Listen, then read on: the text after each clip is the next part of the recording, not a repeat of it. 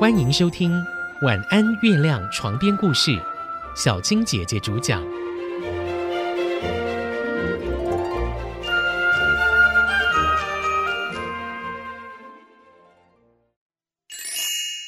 基督山恩仇记》第十集：上流社会。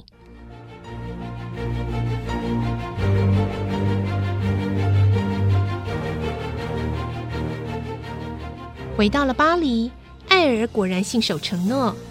艾尔其实是上流社会中贵族们都很熟悉的艾尔马瑟夫子爵，而他的爸爸也就是费南特，他的妈妈就是爱德蒙的情人戴斯。到了他跟基督山伯爵约定的五月二十一号上午，艾尔麦瑟夫子爵。约了内政部长的私人秘书布朗，还有在报社担任记者的波康、迪诺伯爵，还有伯爵的朋友骑兵上尉麦斯。这些人，他们都曾经听过艾尔告诉他们的经历，他们都很想认识这位神秘的基督山伯爵。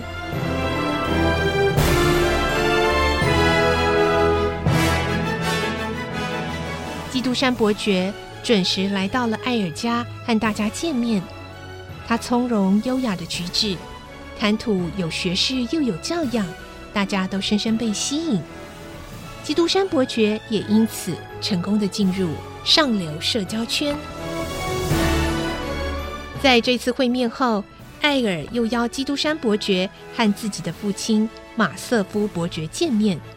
艾尔的父亲就是当时横刀夺爱的费南特，他的母亲就是戴斯。基督山伯爵接受见面的安排，表情虽然很淡然，但心中其实有些激动。马瑟夫伯爵看起来比实际年龄老，头发很短，是标准的军人发型。而人们所认识的马瑟夫是官拜众将的费南特，马瑟夫只是他伯爵的封号。他已经退休，现在是上议院的议员。社会地位很高。基督山和费南特彼此寒暄客套了一番。不久，马瑟夫伯爵的夫人也出来和基督山伯爵见面。这时候，基督山伯爵的脸色苍白，因为这位伯爵夫人就是戴斯，才是他朝思暮想、最想见到的人。而戴斯似乎也一眼就认出。眼前这位基督山伯爵真实的身份，他显得有些惊慌。不过费南特却完全没有察觉到异状，因为费南特要到上议院开会，基督山伯爵就没有停留，起身告辞。后来他回到自己在巴黎的住处，他两位得力的左右手是管家班登。和一位黑人的哑巴仆人阿里，已经在大门前恭候伯爵回来。进了屋子之后，又出现一位美丽的女子，她出来迎接基督山伯爵。其实，在罗马就很多人看过这位女子，只是没人知道到底在基督山伯爵身边，这位女子是什么样的身份与地位。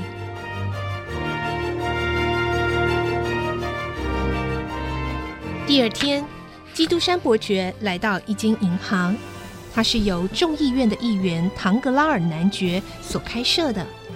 他提出罗马英法银行的证明，想要开立一个无限透支的户头。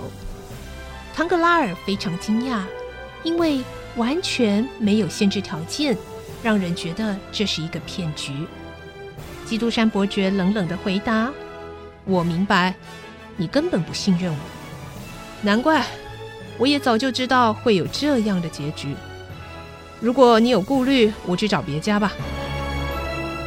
唐格拉尔是个爱好面子的人，被这么一激，马上说：“哎哎，好好好，啊，来来来，你资料都给我，我也没说就真的拒绝嘛。你有需要的话，我就全力配合。”开户的事情谈妥之后。唐格拉尔为了表示友好，于是就奉承巴结基督山伯爵，他要为他引荐男爵夫人。但是出人意外的是，基督山伯爵在这位夫人的房间里又见到了那位秘书布朗。显然，这位布朗跟唐格拉尔男爵夫人有很好的私交。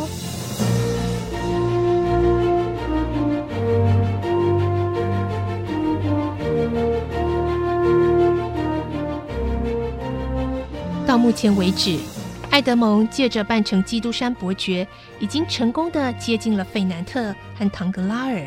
而维勒福检察官呢？这一天下午，一件意外发生在维勒福夫人的身上。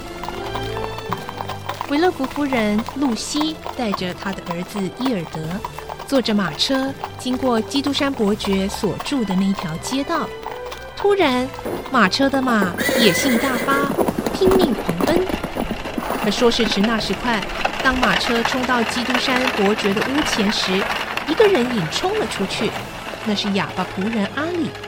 他马上丢出了套索，把马匹给拴住，平息了这场混乱。车上的人早就吓昏了。基督山伯爵立刻命令仆人把他们抱进屋里，让他们喝下一种药水，两个人就苏醒了。经过这场意外，基督山伯爵顺利的和维勒福一家认识了。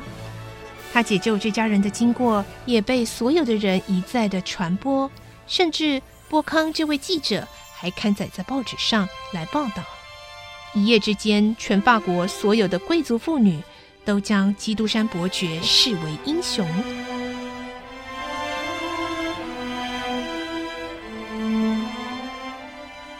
维勒福是个非常洁身自爱的人，他无党无派。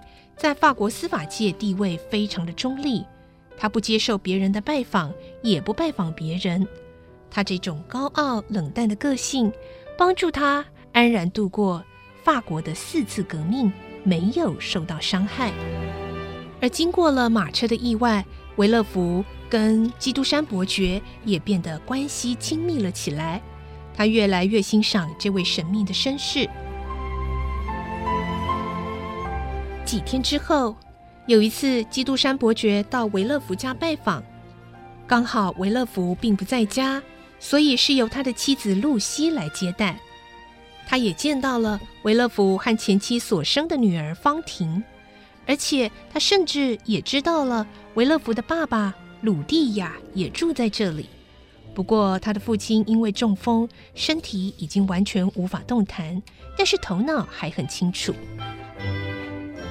基督山伯爵和露西开始聊起鲁蒂亚的病情，也谈到药物的使用，这是基督山伯爵非常精通的领域。露西也很有兴趣，特别是在马车事件中，基督山伯爵用来使他们苏醒的药水。基督山伯爵告诉露西说：“那是一位长老教我调配的，我可以送给你这个配方，但你一定要知道。”这种药水少量使用能够救人，但大量使用到七八滴是会出人命的。这种药呢，倒在酒里完全没有气味，所以如果不小心喝到，可能根本查不出死亡原因呢。而第二天，药的配方果真就送到了维勒福夫人露西的手上。